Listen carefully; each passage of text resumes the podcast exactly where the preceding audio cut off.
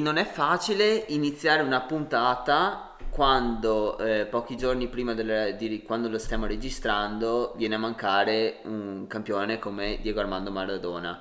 Non me la sento di dare oggi il classico benvenuto molto entusiastico che cerco di dare ad ogni puntata perché quando viene a mancare un campione del calibro di Diego Armando credo che sia giusto dedicare la prima parte della puntata a lui e a parlare un po' di quello che è stato e quello che significa non solo per Napoli ma per il calcio intero. Sì, dici bene Giacomo, eh, Diego Armando Maradona è uno di quegli sportivi che va oltre il senso del calcio, il senso dello sport in generale, ha segnato un'intera generazione di persone, un'intera generazione di italiani e di sportivi in tutto il mondo, sia con le sue bravate, diciamo così, fuori dal campo, sia con le sue prodezze dentro al campo. Una figura molto particolare, di cui è anche difficile parlare per persone come noi, credo, dato la nostra giovane sì, esatto. Credo che il fatto di non averlo vissuto in prima persona non ci faccia veramente comprendere quanto possa essere difficile per persone che invece Maradona l'hanno visto crescere, segnare, decidere le partite si sentano emozionate, si sentano commosse in questo periodo che per loro può essere anche per alcuni di difficoltà eh sì. e quindi credo che aver perso una figura come Maradona non sia un aiuto diciamo in questo periodo difficile per tutti. No, non lo è per niente. Basta, faccio un esempio molto semplice, eh, mio padre per esempio non, non è per niente legato al calcio, lui non è mai stato un vero tifoso in vita sua eh, però quando ha sentito della scomparsa di Maradona è rimasto colpito perché è stato uno di quei personaggi che hanno segnato anche la sua giovane età. Sì, diciamo che Maradona era genius regolatezza, sì. ma que- colui che probabilmente questo proverbio l'ha inventato. Sì. Cioè, que- è quello a cui calza più a pennello, perché è quello del gol contro l'Inghilterra che parte da metà campo, del gol del secolo, come è quello della mano dei Dios. Esatto. È, è, è Maradona, no? non possiamo farci nulla, quello è lui e così va accettato. Sì. E dichiarazioni fuori luogo ne sono state dette quest- durante questa settimana da quando è scomparso.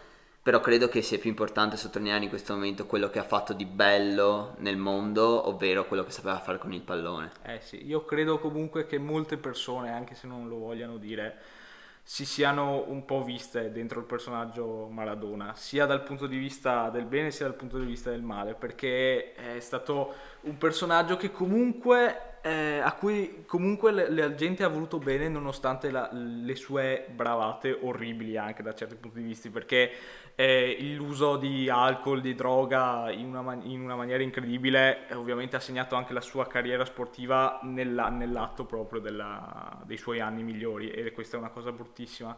Però m- molte persone anche se in questo momento magari anche per avere i loro 5 minuti di, di notorietà, di notorietà su, sui social eh, condannano la figura di Maradona come a un semplice delinquente, come un semplice drogato, come un semplice alcolizzato, secondo me avrebbero, avuto, eh, avrebbero voluto avere 5 minuti della notorietà o 5 minuti del carattere di Maradona sì, una volta nella loro che, vita. Credo che Maradona abbia dimostrato come un non italiano possa essere più italiano di molti italiani. Eh, sì, sì, sì, sì. Perché il tifo che aveva Maradona d'Italia 90 eguagliava quello della nazionale. Ricordo di aver visto in vari documentari, ma anche di aver parlato con varie persone più grandi di me d'età, che in Italia e Argentina erano in dubbio su chi tifare. Eh sì. Se tifare Italia o tifare Maradona. Ma... E questo credo sia... Ma San Paolo tifava proprio contro. Sì, È sì, cioè era chiaramente... Cioè, Maradona era più napoletano della nazionale italiana. Era, era surreale e come era surreale lui in campo con le sue giocate. Sì, sì. Tu, mi, ho letto recentemente in questi giorni una dichiarazione eh, presa da quello che disse l'avvocato Gianni Agnelli su Platini, che disse Platini eh, affermò che quando seppe che Maradona tirava direttamente da metà campo e beccava la traversa, Platini volle aprire la porta dello spogliatoio e da metà campo buttò la palla dentro lo spogliatoio ecco. per dimostrare che non era inferiore a lui. Questo era il significato che aveva Maradona non solo nei tifosi, ecco. ma anche nei suoi colleghi, anche i più forti, sì. perché eh, era un miraggio per tutti arrivare al suo livello e l'obiettivo anche. Sì, bello, mi è piaciuto tra i tanti omaggi che ha ricevuto in questi giorni, mi è piaciuto soprattutto quello di Messi sì, che bello. ha segnato un gol incredibile, molto molto bello. Strano che Messi faccia gol sì, incredibili. E, mm, e, si è levato la maglia del Barcellona per rivelare sotto la maglia del 10 dei, dei Newell's Old Boys. Dei... Squadra di uno e squadra dell'altro, esatto, entrambi esatto. hanno indossato quel numero, quella maglia. Tra l'altro ho visto un video incredibile su Twitter per caso di come quel gol di Messi fosse uguale a uno dei gol migliori che Maradona fece ai tempi degli Old Boys. Incredibile, su queste, queste cose strane. Questi segni vita. del destino. Tra l'altro, io nella partita d'Europa League giocata dal Napoli, di cui andremo adesso a parlare, il Napoli passa in vantaggio con un autogol della squadra avversaria eh sì. segnata da un tale Armando. Eh sì, queste cose, questi strani incroci di nome di... Un Armando Rieca che non si sa da dove spunti, però ovviamente se c'è uno che deve segnare è uno è così. Chiaro, chiaro. A proposito di Napoli, perché è giusto anche parlare delle cose belle, sì. perché Maradona è stata una cosa bella e quindi vorrebbe che parlassimo delle cose belle, sì. parliamo di questi quattro gol che il Napoli fa in una partita per me sontuosa, giocata su, chiaramente sulle ali di un entusiasmo portato dal pubblico, da tut, pubblico che non c'era ma che c'era a dire la verità, perché con la mancanza di Maradona sono tutti stretti attorno alla squadra 4-0 che è dimostrazione di completezza per il Napoli, squadra che può tranquillamente, a mio parere, puntare alla zona Champions League se mantiene questo ritmo. Sì, il Napoli è una squadra fortissima, in più con la forza dell'entusiasmo della morte di Maradona, è... se l'è vista proprio brutta la Roma, diciamo così, l'ha beccata nel peggiore dei momenti. E il Napoli che ha perso una settimana fa 3-1 col Milan, eh, però questo non significa che il Napoli non sia una grandissima squadra. Io pensavo addirittura che avrebbero potuto tranquillamente vincere lo scudetto quest'anno, tranquillamente forse no, però... Lottare. Eh, lottare sì, lottare con l'Inter, dato questo momento di difficoltà della Juve di Pirlo, eh, il Napoli forse non è detto, eh, C'è comunque, ancora tutto, tempo, eh, sì. tutto, il tempo per eh, lottare ancora per è comunque, a 17, è comunque a 17 punti il Napoli, eh. siamo, e siamo solo a 9 giornate, il sì. campionato vero deve ancora iniziare. Esattamente, poi ricordiamo che in, in questi 17 punti c'è sempre quella lieve asterisco su quella Juventus Napoli eh sì, che sì, sì. attualmente viene data la sconfitta a tavolino più un punto di penalizzazione esatto. al Napoli però vediamo se magari il ricorso viene accolto, ecco che il punto verrà, potrebbe venire tolto e addirittura potrebbe il Napoli giocarsi la partita con la Juve. Sì, il Napoli in una buona posizione nonostante l'aria attorno alla squadra, no? perché a volte senti i tifosi che parlano di brutte prestazioni una dopo l'altra, poi vai a vedere le classifiche e in realtà non sono messi così male come sembra. No, il Napoli, cioè i tifosi napoletani hanno il problema che ormai hanno l'idea che il Napoli sia solo Sarri. Ah, da, sì, certo. Hanno il santino di Sarri appeso in casa e credono che ormai il Napoli sia solo quello. Quando invece Gennaro Gattuso, in maniera molto più pratica, molto più concreta, sta dimostrando come i risultati li possa portare a casa. Anche lui alla stessa maniera di Sarri e vediamo se potrà ottenere anche di più. Visto eh, che Sarri col Napoli poco ha ottenuto. Sì, calci, un calcio totalmente diverso quello di Gattuso rispetto a quello di Sarri, ovviamente, però forse è quello che serviva di più al Napoli dopo la debacle di Ancelotti l'anno scorso, sì. che nessuno si aspettava, nemmeno io è arrivato Gattuso, ha rimesso in sesto la, la squadra, non con poche difficoltà, eh. Però quest'anno si sta vedendo un gioco vero, un, buon 4-3, un, un buon 4-2-3-1, 4-2-3-1, 4-3 a seconda delle situazioni. A seconda di Osimen, se, a c'è, seconda, o meno, tra l'altro, se, se c'è o meno Osimen. Sì, Napoli ha eh, vinto 4-0 senza Osimen. 80 l'altro. milioni di acquisto lascia, cioè, a casa per infortunio, il Napoli eh, ne, ne, fa 4 comunque. Sì, sì, comunque sembrava, sembrava all'inizio, i primi, le prime giornate di campionato sembrava un po' dipendente da Osimen, anche se non segnava, era sempre lì a fare sì. quell'assist, fare quel passaggio decisivo. Invece. E, e invece alla fine,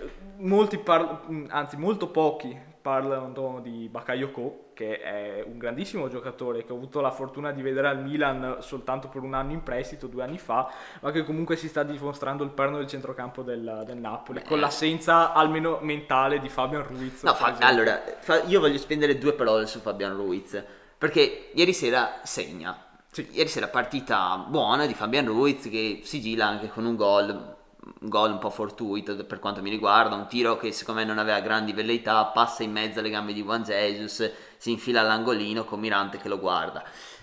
Fabian Ruiz secondo me è l'elemento che in questo momento al Napoli manca. Eh sì. Perché il, talento non si discute. Il talento per me c'è ed è cristallino quello di Fabian Ruiz, come la qualità di piede e di gioco. Eh, Ormai da un po' che gioca male. Però eh, anche l'anno scorso un'involuzione rispetto al primo anno Eh a. Napoli e quest'anno non sembra ancora rit- aver ritrovato quel passo No. del primo anno, delle prime giocate. Non so, mh, credo che forse il ruolo non sia ancora calzato bene su di lui Forse, sì. e anche non abbia ancora ben compreso il sistema di gioco di Gennaro Gattuso. Sta di fatto che quando il Napoli ritroverà anche un giocatore come Fabian Ruiz al top del suo potenziale, ecco che abbiamo veramente una candidata seria alle prime tre posizioni. Eh sì, riprendendo il discorso di prima, con Ruiz al meglio della sua forma, eh sì, eh, lì il Napoli può diventare veramente pericoloso per, per lo scudetto. Anche Zelinski ha giocato molto bene ieri Sì, ed è stato un altro che ha passato dei periodi molto altalenanti e sono contento perché è un giocatore che mi piace anche molto e Sì, di- avrei voluto vedere al Milan. Beh, Zelinski credo che tutte le squadre lo vorrebbero uno come Zelinski. Eh, sì. Credo che un giocatore della sua quantità e qualità insieme come ce ne siano pochi al mondo. E invece altro aspetto positivo che è un po' strano per quanto riguarda il Napoli è l'aspetto difensivo, Sì. visto che è sempre stata una squadra che ha concesso molto.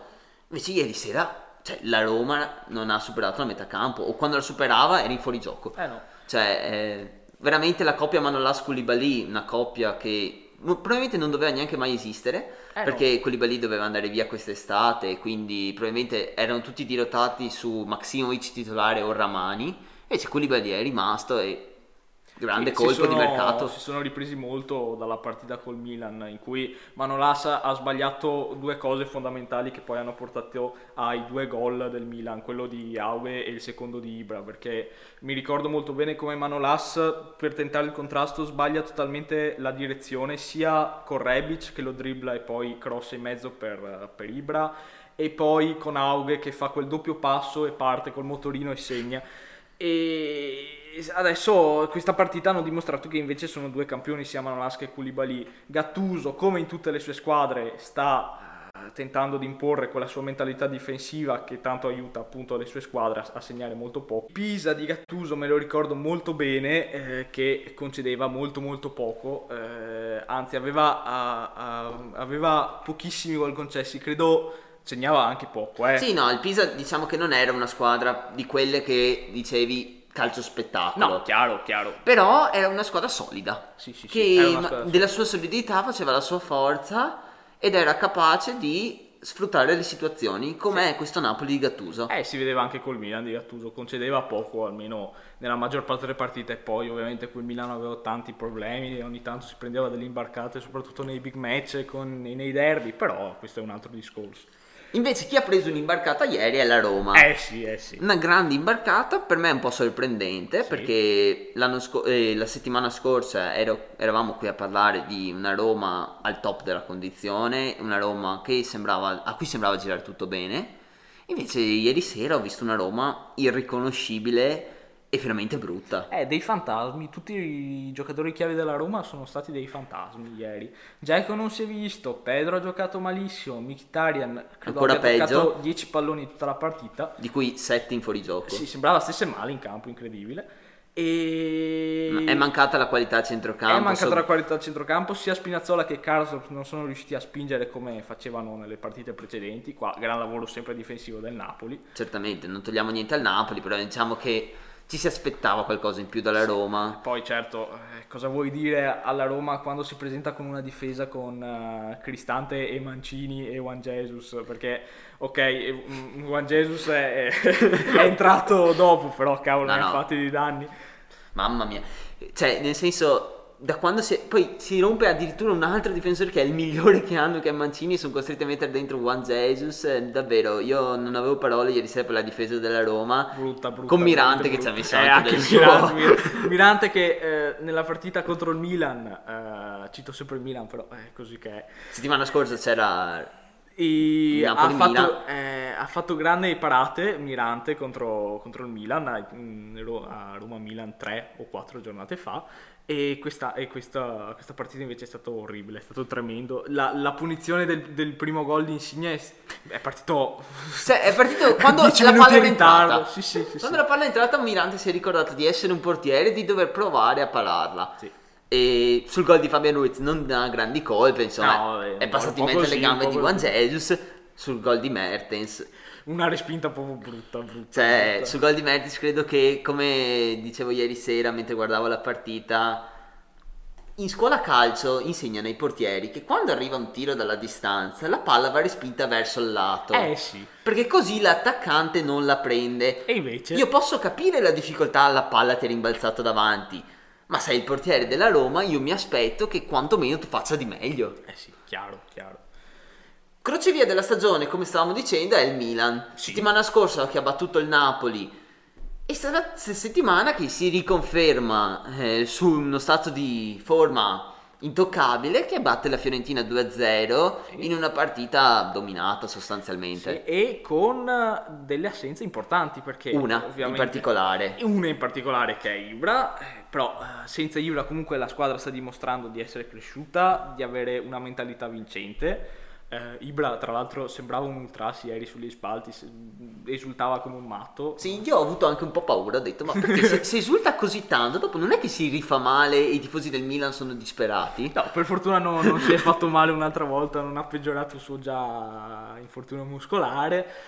Ah, È mancato Ibra, ma è mancato anche Benacer, che secondo me Benacer è uno di quei giocatori, forse è il secondo giocatore più importante del Milan in questo momento. Si vede poco, ma è un centrocampista totale ormai.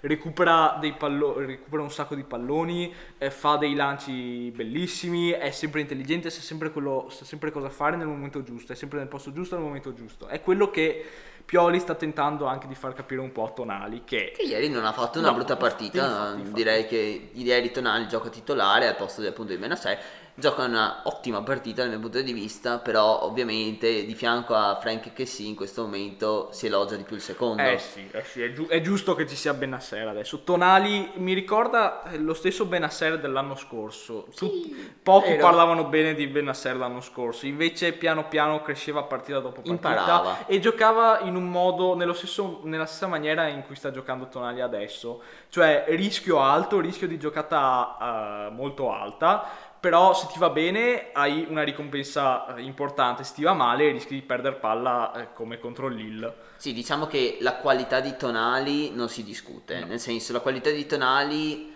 è sotto gli occhi di tutti, deve un po' entrare di più nel meccanismo di gioco del Milan, lo sta facendo grazie anche alle presenze che, che- che gli vengono date in Europa League da, in questo momento Bonera, ma eh, da Stefano Pioli e, e credo che comunque sia un elemento che sarà fondamentale per la rosa del Milan, come dal mio punto di vista lo è l'asse della tre quarti, che mi sta sorprendendo un giocatore più dell'altro Sì. per la qualità che stanno dimostrando in campo. Eh, Cialanoglu ovviamente non lo scopriamo adesso, però in quest'anno sembra aver trovato una costanza di rendimento Sì. che gli altri anni mancava. Makers acquisto da tutti sottovalutato, me compreso, e che invece si sta mostrando di grande utilità oltre che di qualità, perché sostituire Castiglieco doveva essere il suo obiettivo e lo ha già fatto dopo nove Eh, giornate di campionato. Sì, è già il titolare da diverse giornate ormai. Brian Diaz è stato preso in prestito per avere un po' un cambio ovunque, avere comunque un ottimo talento, ha dimostrato che può essere titolare Sì. tranquillamente. Lo è stato in questa partita anche perché l'altro esterno, ovvero Rebic o Leao, dipende dalle giornate, Sì. è stato dirottato ieri Rebic al centro dell'attacco per la mancanza di Ibra. E quindi tutto questo asse di tre quartisti del Milan esterni veramente mi sta sorprendendo. Sì, è giusto spendere parole per ognuno di questi giocatori. Prima di tutto parliamo di Rebic, che forse è stato l'unico che ha giocato male ieri. Si vede che non è più una prima punta come i primi anni di carriera, fa fatica. La squadra stessa, che è abituata ad avere Ibra davanti, a volte gli tentava di, di- di dargli dei palloni molto difficili da controllare che solo Ibra sa fare. Alcune- tentava alcune spizzate di testa che ovviamente eh, faceva molto fatica a vincere contro i, i difensori della Fiorentina.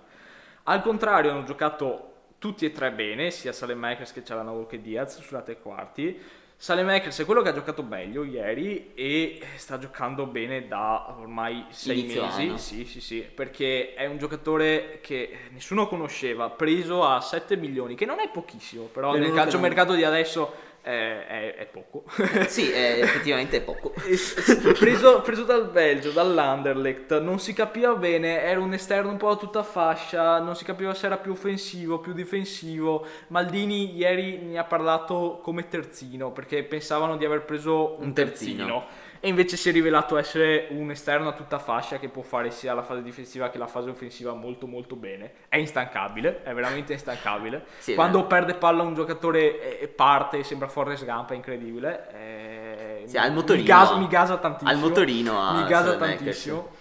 E bravo anche a Moncada e a tutto il sistema di, di scouting del Milan che Sì, da, quando, da quando Elliott ha preso in mano il Milan hanno costruito un buon sistema per Sì, scovare i giocatori. diciamo che- anche lo stesso Oghe che molti dicevano che eh, il Milan l'ha comprato soltanto perché gli ha fatto doppietta ai- a- in Europa League. Vabbè, Che non, non diciamo è che è stata un po' influenzata. Vabbè, Cioè, diciamo che la doppietta in Europa League ha dato una mano a Doghe ad arrivare al Chiaro, Milan. chiaro, chiaro. La, la- la- la trattativa eh, ha preso corsa proprio in quel momento là. Però, secondo me, eh, era uno di- dei nomi sul taccuino di Moncada già da diverso No, tempo. vabbè, è ovvio che nessuna, nessuna squadra, cioè, se no tutti dovrebbero comprare tutti. Eh beh, chiaro. No, Quindi non si, può, compra non si tutti può. quelli che si segnano contro, soprattutto se, se uno viene dalla Norvegia, quelle zone là, non è che dici vabbè mi segna lo compro. Sì. Non era così scontato, quindi vuol dire che Oghe era già un talento seguito, Sì. infatti non era, non era la prima volta che se ne sentiva parlare.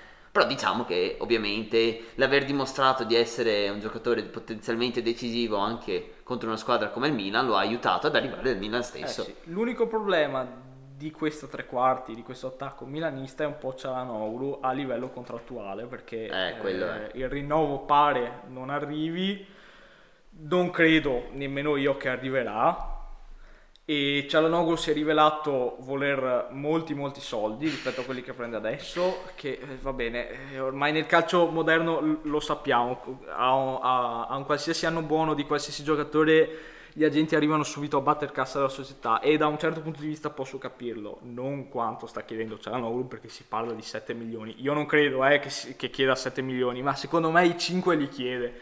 E vabbè e in più, se mi fai certe cazzate come andare a Torino a, visitare Demiral, che Dio buono, siamo in zona Zona, rossa. zona rossa, quindi questa è una, chia- cioè, è una Sì. violazione. Eh, tra l'altro è Nel una senso, violazione, fai, eh, una, fai, fai una figuraccia, tu fai fare una figuraccia al club perché non Sì, anche alla Juventus stessa. E anche alla Co- Juventus, cioè, eh, Demiral è la stessa cosa anche. Vabbè, Però almeno non si è mosso da Milano per andare a Torino, lui è rimasto là. Sì, no, per carità, Demiral non, non sta richiedendo un contratto a... a 5, 6, 7 Esatto. milioni a stagione. Tra l'altro, David Falk, che è un giornalista molto quotato in Germania, eh, dà notizie soprattutto sul Bayern, ma parla molto anche di calcio internazionale. Ha detto con un tweet che c'è il 90-95% di possibilità di vedere eh, Cialanoglu allo United a gennaio, già Bello. questo gennaio qua. Bello, ma eh, tra lui e Bruno Fernandes come ce la giochiamo in quel ruolo? Ah, non lo Ci so, sarebbe- non so. oh, capisco che Pogba dovrebbe andare via, però vabbè, questo è un altro discorso Questo- che, questo sì, che magari affronteremo in un episodio che stiamo preparando, in uno di quelli giovedì, in cui vi parleremo anche dei vari campionati esteri, magari prima della pausa di Natale, Sì, così da fare un po' un punto della situazione in Europa. Sì, Cialanoglu se andasse via sarei un po' dispiaciuto chiaramente, però ricordiamoci che parliamo di un giocatore che ormai ha il quarto anno al Milan e che su eh, 150 partite che avrà disputato con la maglia del Milan ne avrà fatte 35-40 veramente buone. buone. e questo è stato un po' un problema anche per il rinnovo dello stipendio e anche a livello di tifoso sentire che uno come Cialanoglu che non ha giocato bene fino a pochi mesi fa nella sua esperienza al Milan arriva e chiede quelle cifre là non è, non è bello mi piacerebbe ecco se dovessimo venderlo ti do già un nome per il post Cialanoglu Chi? De Paul De Paul Eh, così è un bel gancio. Mi piace questo per parlare di un giocatore che questa giornata, se non è stato il migliore di tutta la giornata di Serie A, sicuramente merita la candidatura. De Paul che trascina l'Udinese ha dato un risultato per me un, un po' clamoroso, Eh, un devo po' dire. clamoroso lo è, Perché l'Udinese è una squadra che non segna e abitualmente non vince fuori casa. no Quindi oggi ha, cioè ieri ha vinto fuori casa segnando tre gol alla Lazio. Eh sì. Quindi e con un Rodrigo De Paul in- di qualità eccelsa e di grande capacità di guidare la squadra. Sì, fa un grandissimo lavoro De Paul per la squadra, sia in attacco che in difesa ed è proprio per questo che eh, dico che lui sarebbe un ottimo sostituto di Cialanoglu, perché anche Cialanoglu eh, fa un grandissimo lavoro in difesa, recupera palloni e corre tantissimo, non sta fermo sulla tre quarti e De Paul sarebbe perfetto per sostituirlo e, e si vede all'Udinese che gran lavoro che fa e che risultati porta alla squadra. Senza De Paul questa squadra farebbe fatica a salvarsi forse, non lo so, forse eh, starebbe un po' di più sopra la zona di retrocessione, però non è una gran squadra l'Udinese. eh. No, io credo che senza De Paul sarebbero già dall'anno scorso in Serie B. Cioè, giocano con forestieri in attacco, ok? Che mancavano Caca, mancavano Lasagna. No, no, ma poi cioè, secondo me è proprio la squadra che mi dà meno sicurezza No, di tutta la Serie A. Cioè, se io vado a vedere la formazione dell'Udinese ogni settimana ci sono almeno 5 giocatori che mi chiedo, ma da dove vengono fuori? Sì, a parte che sì, sembrano fatte con un generatore random a volte, Sì. eh. sia per il numero di giocatori che, Che si, che si cambiano. cambiano da, da giornata a giornata, sia per i nomi proprio. perché- Poi continuo a non capire, cioè, qual è la condizione di Gerard Deulofeu, che mi viene sbandierato come il giocatore che doveva salvare quest'Udinese, il post De Paul. Esatto. Che viene dal Watford per carità, quindi sempre dalla famiglia Pozzo, Sì, sì, sì. quindi sempre in questo magheggio di trattative che fanno abitualmente. Però, cacchio, De Paul anche questa settimana parte in panchina, non gioca, oggetto un po' misterioso. Oggetto un po' misterioso, sì, è molto molto strano perché eh, Deulofeu è sempre stato in forma già dalla prima di campionato in tutta la sua carriera, credo. Sì, sì, è... E... Non, non manca mai di dare il suo contributo Deulofeu. E non credo che Gotti sia così pazzo da lasciarlo fuori uno come Deulofeu Esatto. nella sua situazione. Quindi credo che ci siano dei problemi un po' seri. Non so a livello tattico, magari, non so se. E comunque, anche se ci fossero problemi a livello tattico, uno come Deulofeu non, Non lo lo metti, metti. Non lo metti. Poi io vorrei spendere Cioè, metti Forestieri al suo posto. Sì, giusto. Vorrei spendere 30 secondi di parola per un mio pupillo che è tornato all'Udinese in quest'estate, che è Roberto Pereira, che anche ieri fornisce un assist, si dimostra un giocatore che comunque il piede ce l'ha, Eh, sì. la qualità non la perde e che in una squadra come l'Udinese la differenza la può fare molto tranquillamente. Come invece non succede più per quello che era il trequartista della Lazio dell'anno scorso, con eh, quello con più assist di tutta Europa, ovvero Luis Alberto, Sì. che quest'anno sembra un po' involuto. Sembra involuto, non è in forma, gioca male, non gioca libero di testa, ha problemi con la dirigenza perché sembra che abbia avuto grossi problemi sia con Tare che con Lotito. Sì, e tra l'altro episodio recente è successo che eh, Lotito appunto, come diciamo la settimana scorsa, ha comprato questo Boeing 737 di 31 anni e eh, Luis Alberto in una diretta su Twitch ha detto che eh, Lotito deve pensare più a pagare i suoi giocatori che a comprare aerei. Sì, sì, e, c'ha ragione, eh. Cioè, Cioè, perché... cioè, direi che ha chiaramente ragione, però è abbastanza emblematico come non ci sia proprio un ambiente tranquillo ah, nel sistema Lazio. Sì, oltre al fatto che secondo me pure Messi oppure Ronaldo avrebbero paura a parlare così a Lotito. Io, cioè, non, non riuscirei a guardare negli occhi uno come Lotito. Vedi la mafia nei suoi occhi, vedi la gente che brucia ne- negli occhi di Lotito. No, diciamo Io- che Lotito è proprio quell'emblema di persona che cioè, sembra che tutto giri attorno a lui, che il potere lo abbia lui e che se tu gli vai contro, eh, cioè, mi dispiace per te, è finita. Sì. Ti vendo al Newcastle eh, Ma secondo me Lotito potrebbe fare anche la pazzia e prendersi i, i punti, i punti in meno, i punti, ehm, come si dice, i punti di Penalità? di penalità, diciamo così. Perché non paga la Lazio? Perché non paga i giocatori della Lazio? Deve, deve ancora dare i bonifici ai giocatori della Lazio del mese di ottobre e siamo a fine novembre. La- la- anche il Napoli è in questa situazione. Però secondo me De Laurentiis pagherà. Lo Tito per come lo conosciamo, per come è fatto, secondo me piuttosto si becca i punti di penalità dalla Lega. Diciamo che, vabbè, ovviamente non è un discorso che sono degli operai che quindi 1500 euro al mese No, gli no, cambiano chiaro, la non è vita. questo il discorso. Però, cioè, se uno ha un contratto stipulato a determinate cifre, è suo diritto ed è anche dovere che venga pagato. Eh, sì, eh, sì. E, che, e questo ovviamente credo che anche influisca sulle prestazioni di una squadra che in Champions League si dimostra solida, Sì. Si dimostra costante e che lotta per il risultato, come abbiamo visto in questa settimana con la vittoria sullo Zenith. Sì.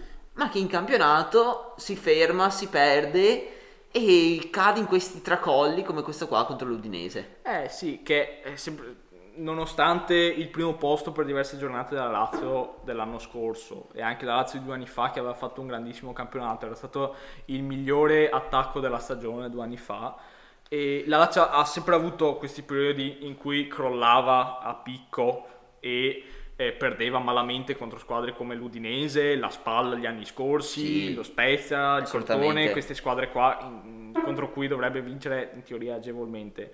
Però non l'abbiamo mai visto a inizio anno una cosa del genere. A inizio anno la Lazio è sempre partita benissimo, ha sempre fatto, è sempre partita quasi a pieni punti e verso aprile, maggio, Calava. marzo, aprile, maggio calava, ma eh, quello è chiaro, la, la, la Lazio ha dei grandissimi giocatori, soprattutto in attacco, però non ha una panchina da squadra da Champions. Al momento no, al No. momento credo che il problema proprio della Lazio, poi in questo anno un po' particolare, Sì. diciamo che il campionato scorso è finito molto tardi, è ricominciato subito questo, sia proprio la lunghezza della rosa e questo si ripercuote sui risultati inevitabilmente, Eh sì. perché se avessero una rosa più lunga con maggiori giocatori di qualità anche in panchina, ecco che allora avrebbero più cambi e più possibilità di ottenere risultati migliori. Sì, sì, sicuramente. Altra squadra che è in crisi, non è in crisi, non si sa, è un po' la Juventus, che è un po' un enigma in questo momento dal mio punto di vista. Sì. È una squadra un po' strana, perché è una squadra che anche col Benevento comunque la sua partita l'ha fatta. Sì, è vero. Ha provato a vincere, è andata in vantaggio, dopo prende un gol, secondo me anche abbastanza fortuito, abbastanza della domenica. di Sbaglia un gol facile, tra l'altro, perché Di Bala si è rivelato un gol clamoroso davanti alla porta. E visto che hai accennato a questo argomento, dico subito due parole su Paolo Di Bala. Visto che parlavamo prima di Cialanoglu, di come chiede un rinnovo, anche Di Bala è nella stessa situazione, solo al doppio delle cifre di Eh H. beh, Cialanoglu. Chiaro. Però diciamo che lui ha un po' più di credito da Eh beh, spendere, sì, perché ha, cioè, ha saputo trascinare la Juve per vari anni, anche prima di Ronaldo e anche da quando c'è Ronaldo. Diciamo che 15 milioni sono tanti, per chi- qualsiasi giocatore che non si chiami Ronaldo o Messi, o Mbappé o Neymar, va bene. E, però in questo momento è proprio quello che manca, nel senso, il fatto che non sia tranquillo col suo contratto, dal mio punto di vista, non lo fa giocare al meglio. Sì. Eh, Lo vedo fuori dal campo con la testa perché la qualità non la metto in discussione, non posso discutere Paolo Di Bala, ma discuto il fatto che in questo momento non sia, oltre che in forma fisica, ma col minutaggio ci sta arrivando, piano piano lo vedo che corre di più in campo, corre nella maniera migliore, Sì. non c'è proprio di testa. Non c'è di testa, io ho paura che il Dybala che conoscevamo fino a qualche mese fa, eh, ormai fino a qualche anno fa, perché la scorsa stagione è stata, credo, la peggiore stagione eh, da quando è alla Juve. No, in realtà è stata la migliore dal punto di vista probabilmente del rendimento in sé, Sì. ma una delle peggiori dal punto di vista realizzativo. Ah, ok, solo 9 gol se non sbaglio. Sì, perché il ruolo, diciamo, di accanto a Ronaldo, chiamiamolo Sì. così, Eh, perché beh, non c'è un ruolo vero e proprio, perché non è né una seconda punta né un'ala, accanto a Ronaldo, tu giochi vicino. Diciamo che non è facile. No, no. Dopo però, se vai a vederti le prestazioni, dici che Paolo Di Bala è stato uno dei pochi giocatori di Serie A a ottenere quasi sempre la sufficienza in pagella a fine della partita per tutto il campionato. Lui e il Papu Gomez sono i migliori in questa classifica Mm-hmm. dell'anno scorso. Quindi il rendimento c'è stato. Mancavano gli acuti che invece aveva altri Eh anni. sì, e come dicevo io ho paura che il Dybala che conosciamo la Juventus l'abbia lasciato con Mm. quella trattativa di scambio co- tra Lukaku e Dybala con lo United eh, l'estate scorsa. Sì, diciamo che l'estate scorsa, ormai. sì, l'estate scorsa c'era questa opzione con lo United, con Lukaku, e poi successivamente, verso fine mercato, si parlava di come la Juve avesse già chiuso col Tottenham per Dybala, Sì. Per poi alla fine tenerlo e non farne più nulla, e sembra ancora un po' non proprio inquadrato in questo Eh, sistema. Probabilmente Dybala è molto sensibile da questo punto di vista, si è sentito scaricato dalla Juve due volte nella stessa sessione di mercato e questo non gli ha fatto per nulla bene. Se ci mettiamo l'anno difficile della- della Juve l'anno scorso con Sarri, Quest'anno che... quest'anno che è una Juve stranissima con un allenatore che non è un vero allenatore.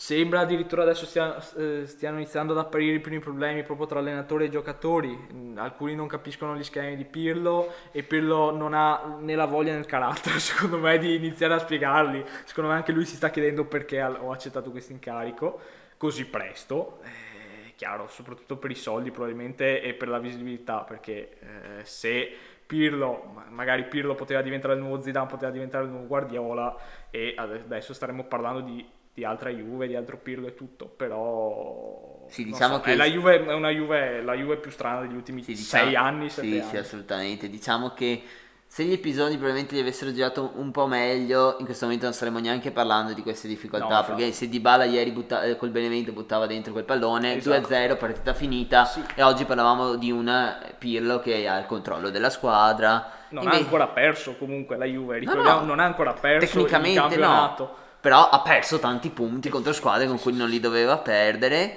Mentre un plauso al Benevento che comunque nel secondo tempo gioca una partita solida e può puntare ad una salvezza. Non lo so, c'è la lotta tra le tre neopromosse ovviamente. Sì. Per me il Genoa che gioca questa sera con il Parma è un'altra di quelle che deve stare molto attenta. Sì, vero, verissimo. E quindi direi che la Juve deve cercare di inquadrare un po' di più il suo sistema perché anche in Champions League della scorsa settimana avevamo pronosticato una vittoria agevole contro il Ferenc Varos alla fine è arrivata al 92esimo con un colpo di testa in cui ha più colpi al portiere che meriti Morata e plauso sempre a Morata, trascinatore di questa squadra. Sì, grazie, continua a giocare bene. Grazie Alvaro, San Alvaro che è tornato a Torino e ci sta salvando come l'anno in cui ci ha portato da solo in finale di Champions League. Grazie mille, grazie a chi ce l'ha dato così benevolmente. Invece, altro giocatore che è tornato a segnare in questo eh, weekend è Pavoletti, ah, sì, che Pavoletti, sfrutta, certo. sfrutta, l'occasione di Simeone col Covid, sì. Mi, povero, pronta guarigione a Simeone, sfrutta l'occasione, torna e segna. Eh sì, da quant'è che non segnava Pavoletti? Segna, eh, segna, non, se non l'ho letto male, erano circa 550 giorni che Pavoletti non segnava in Serie A. È un bel po', un bel po', quasi due anni. È bentornato a Pavoletti, sono contento, è un giocatore che mi è sempre piaciuto e, e sono veramente contento. Il Cagliari non gioca bene perché non gioca bene e si è salvato, poteva tranquillamente perderla con lo Spezia, anche se in realtà lo Spezia ha segnato al novantesimo su calcio di rigore, eh, però il Cagliari non ha giocato bene come non sta giocando bene questo campionato. Di Francesco a me, di non Francesco, a me fa ridere perché di, ogni anno si parla di Di Francesco come quello che deve essere il luminare della squadra. Sì, io capisco tutto, ma non è ok. Te, quanto tempo è passato dal, dal, Sassuolo di Di Francesco? Basta, è basta, finito il credito di basta, Di Francesco. Eh, sì, è, è finito, finito, basta, basta. Alla Roma ha dimostrato di non essere in grado di tenere una squadra di alta classifica, non importa che sia arrivato in semifinale di Champions, eh, perché quella è una partita a, a sé, la partita contro il Barcellona, il 3-0 è ok. E, e la, con la Sampdoria no. l'anno scorso ha fallito miseramente. È stato il primo esonerato, mi pare, dello scorso campionato. E poi, soprattutto, il Cagliari non ha fatto un brutto campionato l'anno scorso, no. dal mio punto di vista. Quindi non capisco questo cambio di tecnico, sinceramente. Eh, Come per il Parma. Strano, strano, strano. Sono due situazioni in cui non ho compreso perché rivoluzionare un sistema che l'anno scorso ha funzionato. Eh, con Maran il Cagliari giocava veramente bene, almeno la, le prime 12-13 giornate ha giocato veramente bene. E poi è chiaro, il Cagliari non è una squadra da Europa League e le prime 12-13 giornate l'anno scorso si trovava in zona Champions non quasi zona, si trovava esatto, quasi in zona Champions è normale che ci sia un calo. Io non, non capii al tempo e non ho capito ancora adesso il cambio in panchina. Con un allenatore come Di Francesco tra l'altro a iniziare la nuova stagione è veramente difficile come... chi invece è rimasto come l'anno scorso e continua a non fermarsi è Joao Pedro sì. che ha dichiarato iniziando l'obiettivo dei 20 gol L'anno scorso si fermò a 18, ma se va avanti così 20 gol li può superare. Anche. Eh sì, eh sì. Tra l'altro, parlando di allenatori, eh, di Francesco una cosa, ma italiano dello Spezia... Cazzo, sta facendo bene italiano. Sta facendo eh? veramente molto bene. È un allenatore di cui si è parlato molto poco l'anno scorso, però eh, la Serie B, la Serie A se l'è, se l'è meritata per davvero. Lo Spezia gioca molto molto bene, nonostante i giocatori che ha e, e, hanno fatto bene a tenerlo anche per Serie A e non affidarsi sì. a, ad altri allenatori che sì, sono ben conosciuti in Serie A, ma che rischiano sempre di fare porcate, come... Come ha fatto la Fiorentina con Prandelli. Come ha fatto la Fiorentina con Prandelli, Non che prima con Iachini viaggiassero nell'oro. Eh, eh, lo, Iachini è un esempio perfetto di allenatore da Serie A che viene sempre fuori ogni anno, Sì, va sì, bene sì. per finire il campionato, una squadra che ha appena esonerato l'allenatore, ma non puoi tenerlo un anno intero sperando, tra l'altro con la squadra che ha quest'anno la Fiorentina. Sì, perché- che non è una brutta squadra No, no, per me la per niente, Fiorentina. per niente, per cioè, niente. giocatori come Caleon che hanno una qualità da dare. Sì. Cioè, lo Spezia poteva tranquillamente esonerare l'italiano, ok, siamo arrivati in Serie A, grazie mille per il lavoro che hai fatto, prendiamo uno come Zenga. No, Ma, cioè, grazie al cielo no. Di liberi ce ne sono tra Zenga, Mazzarri, Ballardini, Iacchini. Sì, Cioè- eh, i bassi fondi, gli allenatori dei bassi fondi della Serie A che alla fine fanno sempre più, più danni che altro. Sì, no, sono d'accordo, ha fatto bene a mantenere il progetto di italiano. Sta dimostrando che conoscere i giocatori fa la differenza. Sì. Avere una squadra solida che con un sistema di gioco come era quello in Serie B aiuta. Sic- eh, questa partita non l'ha giocata, ma sicuramente quello che spicca di più è Pobega, Ah, che in certo. questo momento nello Spezia si sta dimostrando giocatore di grande qualità. Anche con la nazionale Under 21 ha trascinato a- alla qualificazione agli europei di categoria, quindi sicuramente anche il lavoro con i giovani va sottolineato. Sì, da tenere d'occhio ovviamente anche Inzola che sta disputando delle settimane incredibili in campionato e sta segnando tanto. Pazzesco. Credo che abbia ormai una media gol nelle No. ultime tre, nelle tre giornate ha segnato tutte e tre. Sì, ma poi non ha segnato contro la Juventus, ma credo che se non avesse fatto 10 km in campo poco ci mancava. Sì, ha veramente. giocato bene anche contro Ha la giocato Juve. bene anche contro la Juventus, quindi veramente un giocatore che è sorprendente. Sì, secondo me sarà uno di quei giocatori un po' come Barrow eh, che fra qualche anno ce lo ritroviamo al Bologna, in qualche squadra di metà classifica della Serie A in cui i suoi 15 gol li Sì, fa. in può essere, caso. può essere che venga fuori come un giocatore di quel livello là. Verona, invece, come ultima partita, Sì. che espugna il campo dell'Atalanta in un altro risultato sorpreso per me della giornata. In un Atalanta che personalmente ho, ho visto la partita e non sono molto d'accordo con i voti che vedo in alcune testate giornalistiche perché secondo me l'Atalanta non ha giocato così male. No, Non è stata una brutta Atalanta, semplicemente non ha finalizzato, cioè ha fatto 20 tiri comunque nel corso della partita. Eh beh, sì, sì, sì. Vuol dire che il gioco c'era, però non è riuscito a finalizzare, mentre il Verona è stato abilissimo a sfruttare ogni occasione, a sfruttare con Miguel Veloso il calcio di rigore concesso e successivamente Zaccagni a finalizzare il 2-0. Sì, Gasperini è un po' caduto nel tranello di Juric perché Sì, assolutamente. Juric, cioè l'Ellas così gioca, eh, non è che eh, ha giocato così soltanto contro l'Atalanta. L'Ellas è una squadra che si copre bene, parte in contropiede, non fa tanti tiri, non fa tanto possesso e alla fine va sempre a finire che quelle par- i 2-0 contro l'Atalanta una volta all'anno lo- se lo prende, se lo porta a casa. Contro squadre come il Bologna, lo Spezia, il Cagliari va sempre a finire che vince lei. 1-0, Eh, quel sì, gol sì, sì. proprio... Zaccagni, io lo amo. Zaccagni- Zaccagni non è giovanissimo, è un 95, però credo che questo sarà il suo anno. Credo che questo sarà il suo anno. Io sono molto contento di vederlo giocare bene, sono di vederlo segnare. Ha fatto un grandissimo gol anche contro il Milan due o tre settimane fa. E... Si era meritato quella convocazione in Sì. nazionale è arrivata che poi lui ha dovuto rifiutare per via di un lieve infortunio. Eh sì. Speriamo che gli ricapiti e gli L'Hellas- ricapiterà. L'Hellas ha venduto un sacco di gente poi quest'estate. Sì, vero, assolutamente. Uno su tutti i Kumbulla ovviamente. No, la Roma. difesa l'ha rivoluzionata perché ha venduto Kumbulla e Ramani. Sì.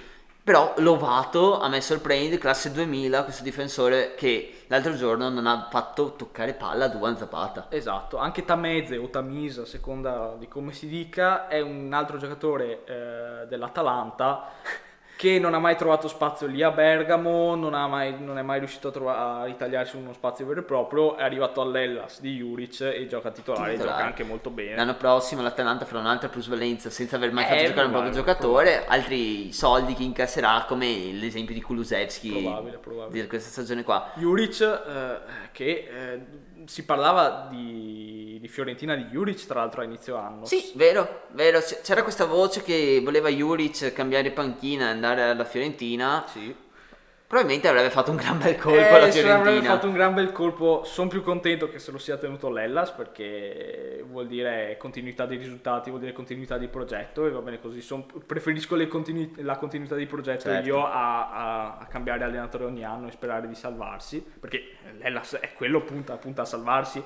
Sì, è inutile che ci basiamo sul fatto che l'anno scorso lottava quasi per l'Europa League No, fino a eh. fine anno. L'obiettivo deve essere la salvezza e ottenerla il prima possibile. Oh, magari diventa la nuova Atalanta, eh. Oh, beh, eh, nulla, nulla lo nega. Però per ora. Però per ora l'obiettivo rimane quello, invece l'obiettivo dell'Atalanta deve essere quello di ritornare su quello che è il suo livello, Sì. Che ha dimostrato anche recentemente andando a espugnare Anfield Road contro il Liverpool in una partita pazzesca in cui l'Atalanta riesce a imbrigliare Klopp.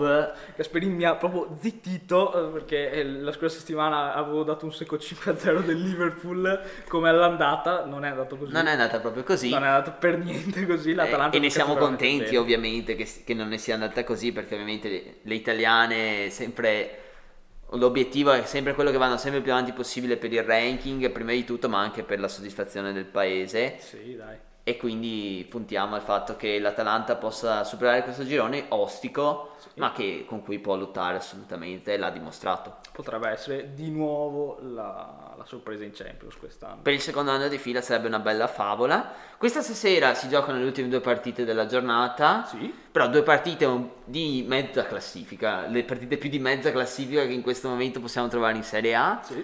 Con il Beh, Torino. è quasi mezza classifica Sì, perché, perché Genoa Tor- Parma è già lotta della retrocessione. Sì, eh. anche il Torino non è che sia messo molto bene. eh. No, per niente. Quindi in realtà sì, il Torino va a- ospiterà la Sampdoria in una sfida tra Belotti e Quagliarella in cui probabilmente il Torino, cioè anche senza probabilmente, il Torino deve fare punti perché No, deve alzarsi da quella zona, come deve fare punti sia Genoa che Parma che si affrontano stasera nel posticipo del lunedì sera e entrambi avrebbero bisogno di punti, qualcuno li farà, qualcuno no. Se devo dire la mia, credo che l'arma in più del Genoa sia Scamacca, che in questo periodo ha dimostrato una forma eccezionale e spero per lui che la mantenga e possa portare il Genoa alla salvezza. Sì, mi aspettavo un po' di più dal Genoa di Maran, però chiaro, eh, il Genoa è una squadra che forse doveva essere in Serie B già da un paio d'anni.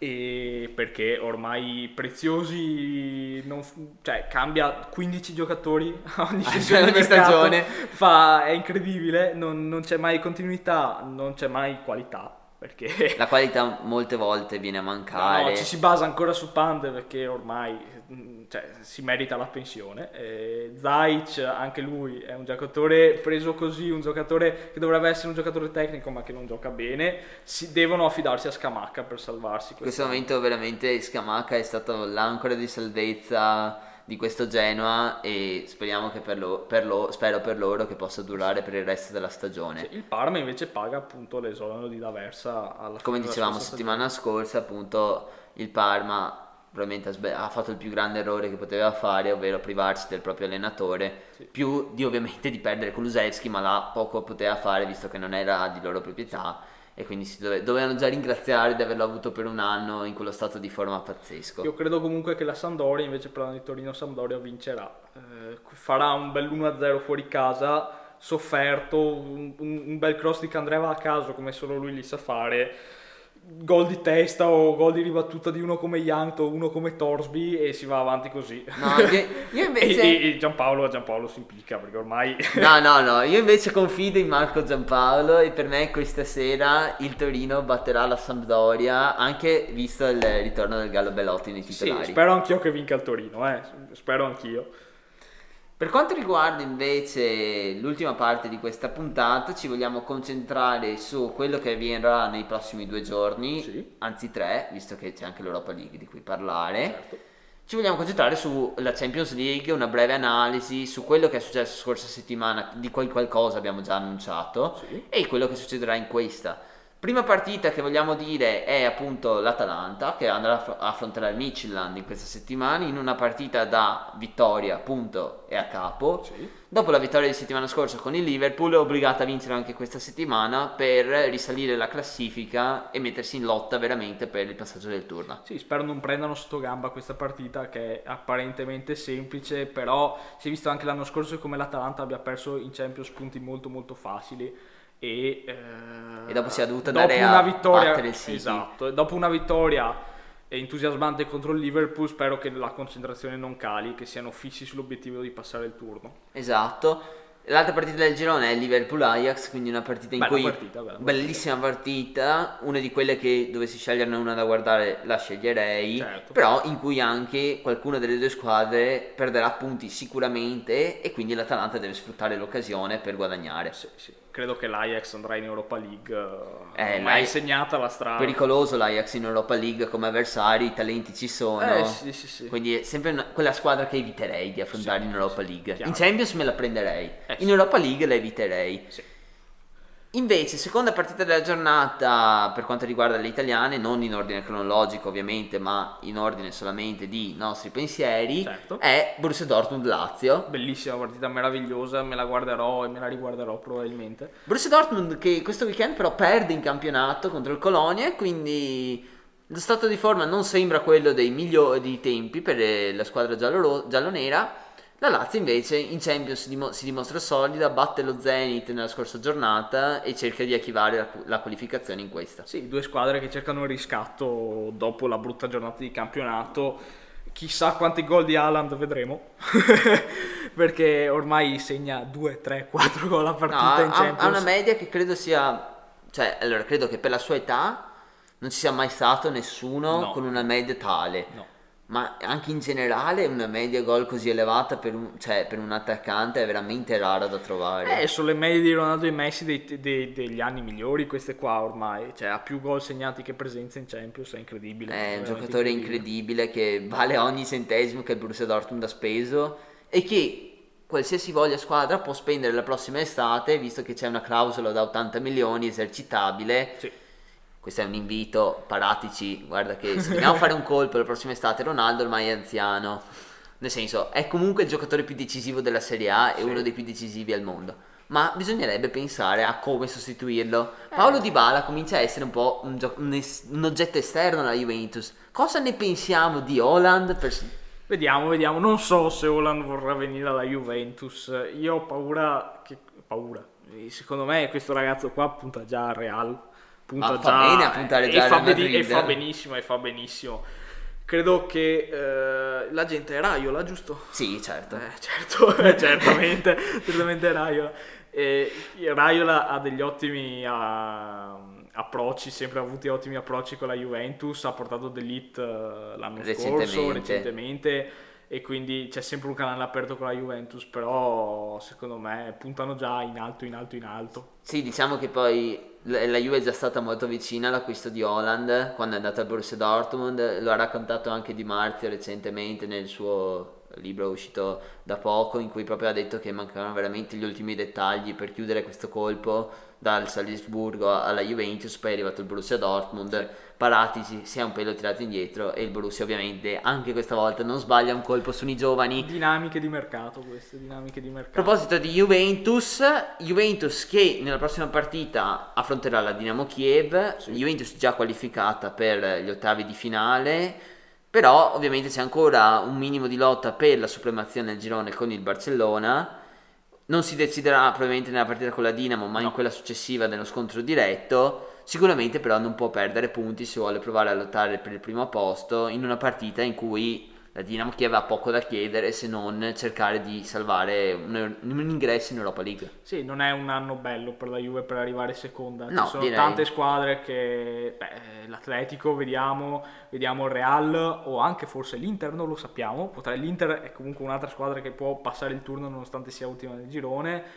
Ci sono tante squadre insidiose. La Juve non è in un bel periodo, però è chiaro che non può perdere punti contro la Dinamo Kiev. Sì, diciamo che anche se passasse come prima, i possibili avversari tra le seconde ci sono. Sì. Però diciamo che arrivare come seconda ti costringe quasi a- ad affrontare una delle top d'Europa al primo turno di Champions League, che per carità si dice sempre che se devi vincere le devi battere tutte, però ecco, magari un turno un po' più agevole me lo facevo volentieri. Sì, sì. Onestamente, secondo te, dove arriva la Juventus quest'anno in Champions? Eh, con Pirlo o senza Pirlo? Con Pirlo. Allora, con Pirlo... Non credo abbiano il coraggio di esonerarlo. Cre- io invece credo che il coraggio possa esserci a una certa, però facciamo finta che non ci sia. Facciamo finta, sì. E per me può essere una squadra da quarti di finale Sì.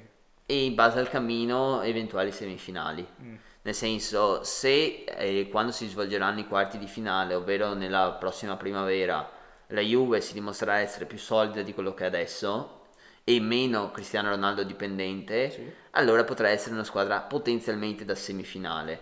Se invece si dimostrerà ancora una squadra non in grado di quadrare il cerchio, ecco che già gli ottavi di finale e i quarti saranno due dure battaglie in cui forse agli ottavi può uscirne, ma forse meno ai quarti. Chi prenderesti al posto di Pirlo, appunto, che hai detto che secondo te avrebbero anche il coraggio di esonerarlo? Io in questo Chi momento... prenderesti tu e chi secondo te prendono? Prende Agnelli, prende Allora, Paratici? e secondo, e allora, secondo la mia idea, io prenderei uno che organizza il gioco nel senso di più di lasciare libera la Juventus e i suoi giocatori di giocare nelle posizioni dove vogliono, ma dando un'idea di base.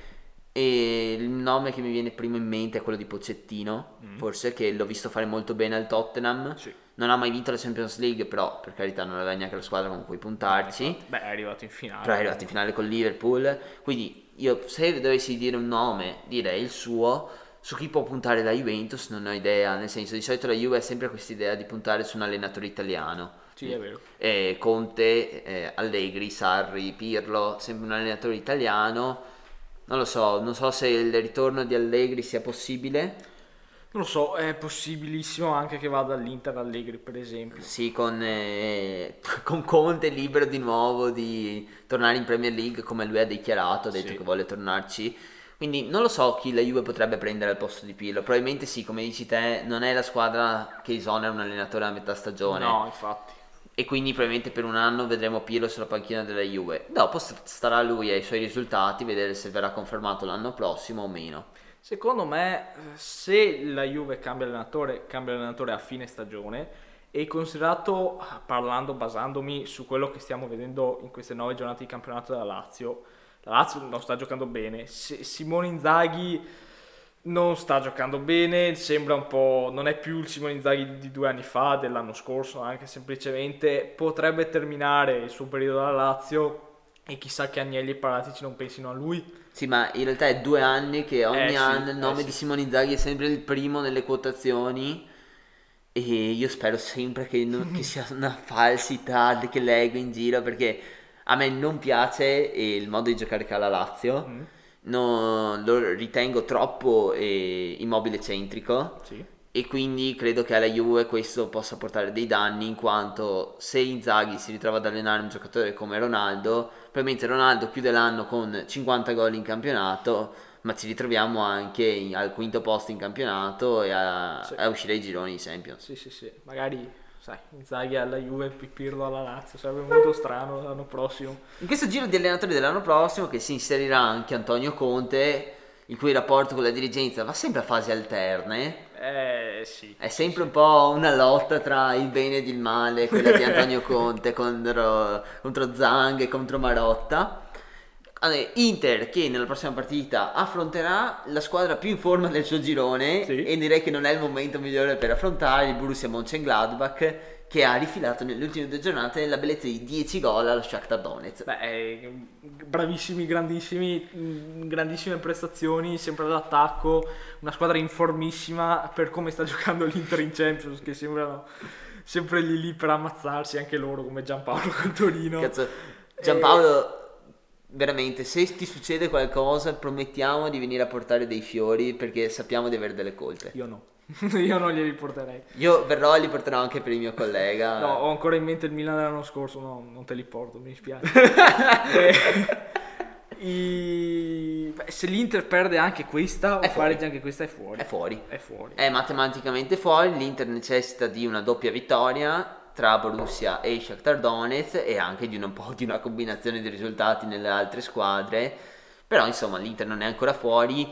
Io credo che Conte o passa il turno in Champions o voglia stare quanto più lontano possibile dall'Europa League. Ah beh, chiaro, sì. Perché quel- l'impegno del giovedì con le trasferte, Conte proprio non lo vuole. Già ormai conta poca voglia di allenare in Italia e all'Inter. E l'Inter eh. soprattutto. Esatto, se più si mettono l'Europa League con le trasferte in mezzo alla Russia, in mezzo alla Polonia, in giro per l'Europa così, cioè, dice che, che due coglioni, non fa come l'anno scorso che arriva in finale secondo me, tenta di uscire agli, agli ottavi, magari non ai sedicesimi che fa una figuraccia, ma agli ottavi secondo me ci prova anche ai quarti. No, no, cioè secondo me veramente o passa il turno in Champions o credo che per Conte sia una- un- più un dispiacere che un piacere andare in Europa League. Mette la primavera in Europa League. Sì, no, veramente, cioè, non, non- non lo credo un, un obiettiego stagionale dell'Europa League. No. Altre- ci sono però altre partite interessanti in questi due giorni di Champions League, così per concludere un po' questa panoramica. Lo United affronta il PSG, Sì. United che è primo nel proprio girone di Champions, che quindi sta un po' sorprendendo quello che era il favorito che era il Paris, in una sfida bellissima i- tra grandi talenti del PSG e una squadra che sembra ritrovata come è il Manchester United di quest'anno. Sì, sì, eh, è un po' un- è un'altra di quelle squadre che in Champions fa bene, in campionato fa male, o che fanno male in Champions, in campionato fanno bene, non riescono bene a tenere il doppio impegno. Esatto, sì, al momento sembra che molte squadre, l'abbiamo visto in Serie A, ma lo vediamo anche nei campionati esteri, il doppio impegno lo soffrano, Sì, sì, sì. lo soffrono molto, come abbiamo visto che l'Inter, che è stata l'unica squadra a perdere in Champions, è stata l'unica di quelle a vincere in campionato, Esatto. mentre tutte le altre hanno fatto l'opposto. Sì, è vero, è vero. E all'andata è finita 2-1 per lo United fuori casa, chissà che il PSG non faccia la stessa cosa, un Non bel si 2-1 vendichi. esatto fuori casa, probabile, molto probabile. Beh, secondo, bella- me, secondo me vincerà il PSG. Io invece confido nel talento di alcuni miei pupilli che ci sono al Manchester United, Rashford, Greenwood e questa cantera di giocatori uniti a un Bruno Fernandes in goleador strepitose. ormai, ormai è un goleador. E, e allora io confido nel Manchester United che possa quantomeno strappare un pari. Ultima partita che ci teniamo a sottolineare è quella tra Atletico di Madrid e Bayern Monaco, Sì. una partita tra due capoliste dei rispettivi campionati. L'Atletico Madrid trascinato in questo momento chiaramente dal talento di Joao Felix, Sì. Che in campionato sta portando sulla squadra verso forse anche quello che poteva essere un obiettivo non dichiarato inizio anno come il campionato, Bayern Monaco che non ha rivali. né- Forse, forse la partita più brutta di, questa, di questo turno di Champions League da un certo punto di vista, perché per come gioca l'Atletico Mamma e per mia. come giocherà il Bayern fuori casa, io ho paura che non sarà una bella partita da vedere. Mamma mia, Ogni volta che mi tocca vedere una partita dell'Atletico Madrid mi chiedo chi me lo fa fare di vedere il gioco di Simeone in Eh, campo. hai ragione, hai ragione, hai ragione. È brutto, è proprio brutto. Sì, sì, Efficace ma brutto. È efficacissimo, però veramente ti viene il magone a vedere questa squadra che difende nella propria porta Sì, e chi va avanti tre volte durante la partita e ne fa due. Ultimi impegni di questa settimana sono quelli di Europa League, Sì. che quindi vedranno presenti le altre tre squadre italiane qualificate alla competizione, Napoli, Roma e Milan. Sì. Il Milan che viene dalla scorsa giornata da un pareggio in terra francese contro il Lille. Non, è, non è riuscito a vendicarsi della sconfitta dell'andata, No. però comunque ha strappato un punto che senza Ibra e con varie riserve in campo è un punto d'oro. Sì. Questa settimana affronterà il Celtic in una partita che deve assolutamente vincere per assicurarsi la qualificazione e credo che il Milan le possibilità le abbia. Sì, credo che il Milan vincerà. Contro il Lille si è stati poco attenti a prendere il pari perché si poteva tranquillamente portare a casa nonostante si fosse in trasferta. Va bene così, si poteva eh, superare il Lille nel girone, ma va bene il pari considerato il 3-0 dell'andata. Adesso il Milan deve fare il suo contro il Celtic e contro lo Sparta Praga e allora io sono fiducioso. sono sì, no, anch'io fiducioso. sono fiducioso sul Milan e anche sulle sue possibilità in generale in Europa League, perché se mantiene questa solidità di squadra è indubbio che, sì, che possa essere una delle favorite. Sì, io sono combattuto ovviamente perché da un lato dici il Milan eh, in Europa League potrebbe avere un'occasione di provare a vincere una competizione che tra l'altro non ha mai vinto in tutta la sua storia. Dall'altro lato, considerato quest'anno un po' particolare, con questo Milan partito molto bene in campionato, primo, eh, primo appunto al primo posto, e quasi mi verrebbe da dire stiamo tranquilli, lasciamo stare l'Europa League e pensiamo a sto cazzo di quarto posto che Finiamo manca là, cerchiamo di sì. considerare nel Perché gelato. continuo a dire il Milan lo scudetto non lo vince, non arriva neanche secondo e neanche terzo. Questi sono tutti punti da mettere in cascina per il quarto posto a fine anno. Altri due impegni di Europa League per concludere questa panoramica sono il Napoli Sì. che andrà ad affrontare nella prossima giornata la Z di Alkmaar con cui ha perso l'andata in casa, Sì. quindi deve anche lei vendicarsi di questo risultato. Comunque il Napoli è abbastanza tranquillo nel proprio girone, deve solamente registrare un attimo i risultati. Ultimo impegno è quello della Roma che invece ha sconfitto il eh, Cluj giovedì scorso in una partita non facile perché andare a giocare in Romania non è mai facile. Giovedì si ritroverà a, gioc- ad- a giocare contro gli svizzeri dello Young Boys in una partita che prevedo che la Roma possa vincere Sì, e ritornare e risalire un po' di morale, diciamo, dopo la batosta contro il Napoli per concludere insomma questa settimana europea al meglio per le squadre italiane. Sì, la Roma sta facilmente scalando il girone, non ha mai trovato delle vere difficoltà quest'anno e è in ottima forma in Europa League, al contrario, beh, come lo era in realtà in campionato Sì, diciamo prima c'è dell'ultima stata- partita, C'è però stata una battuta d'arresto in campionato, va detto che ci può stare, nel senso l'ha subita la Roma, l'ha subita il Sassuolo in questa giornata, sconfitto dall'Inter Sì. in maniera netta, quindi la battuta d'arresto ci sta, il fatto è che bisogna ripartire, bisogna riprendersi, Sì, ma cercherà di infatti- farlo già in Europa League. ma sì, ma infatti vinceranno agilmente anche loro, come vincerà agilmente anche il Napoli. Speriamo, speriamo che tutte le italiane facciano il loro dovere e di avere quante più qualificate possibili al prossimo turno sia di Champions che di Europa League. me. Certo. Quindi per questa terza puntata del nostro podcast è tutto. Ci risentiamo giovedì con eh, l'episodio dedicato sempre agli altri sport, in cui cercheremo di parlarvi un po' di quello che è successo in Eurolega nella settimana, di quello che è successo a Romain Grosjean, Sì. sicuramente uno degli eventi più parlati, più discussi del weekend, e un po' anche di quello che è successo sulla neve con eh, l'inverno che ha preso piede e i vari sport invernali avvenuti. A giovedì! Ciao.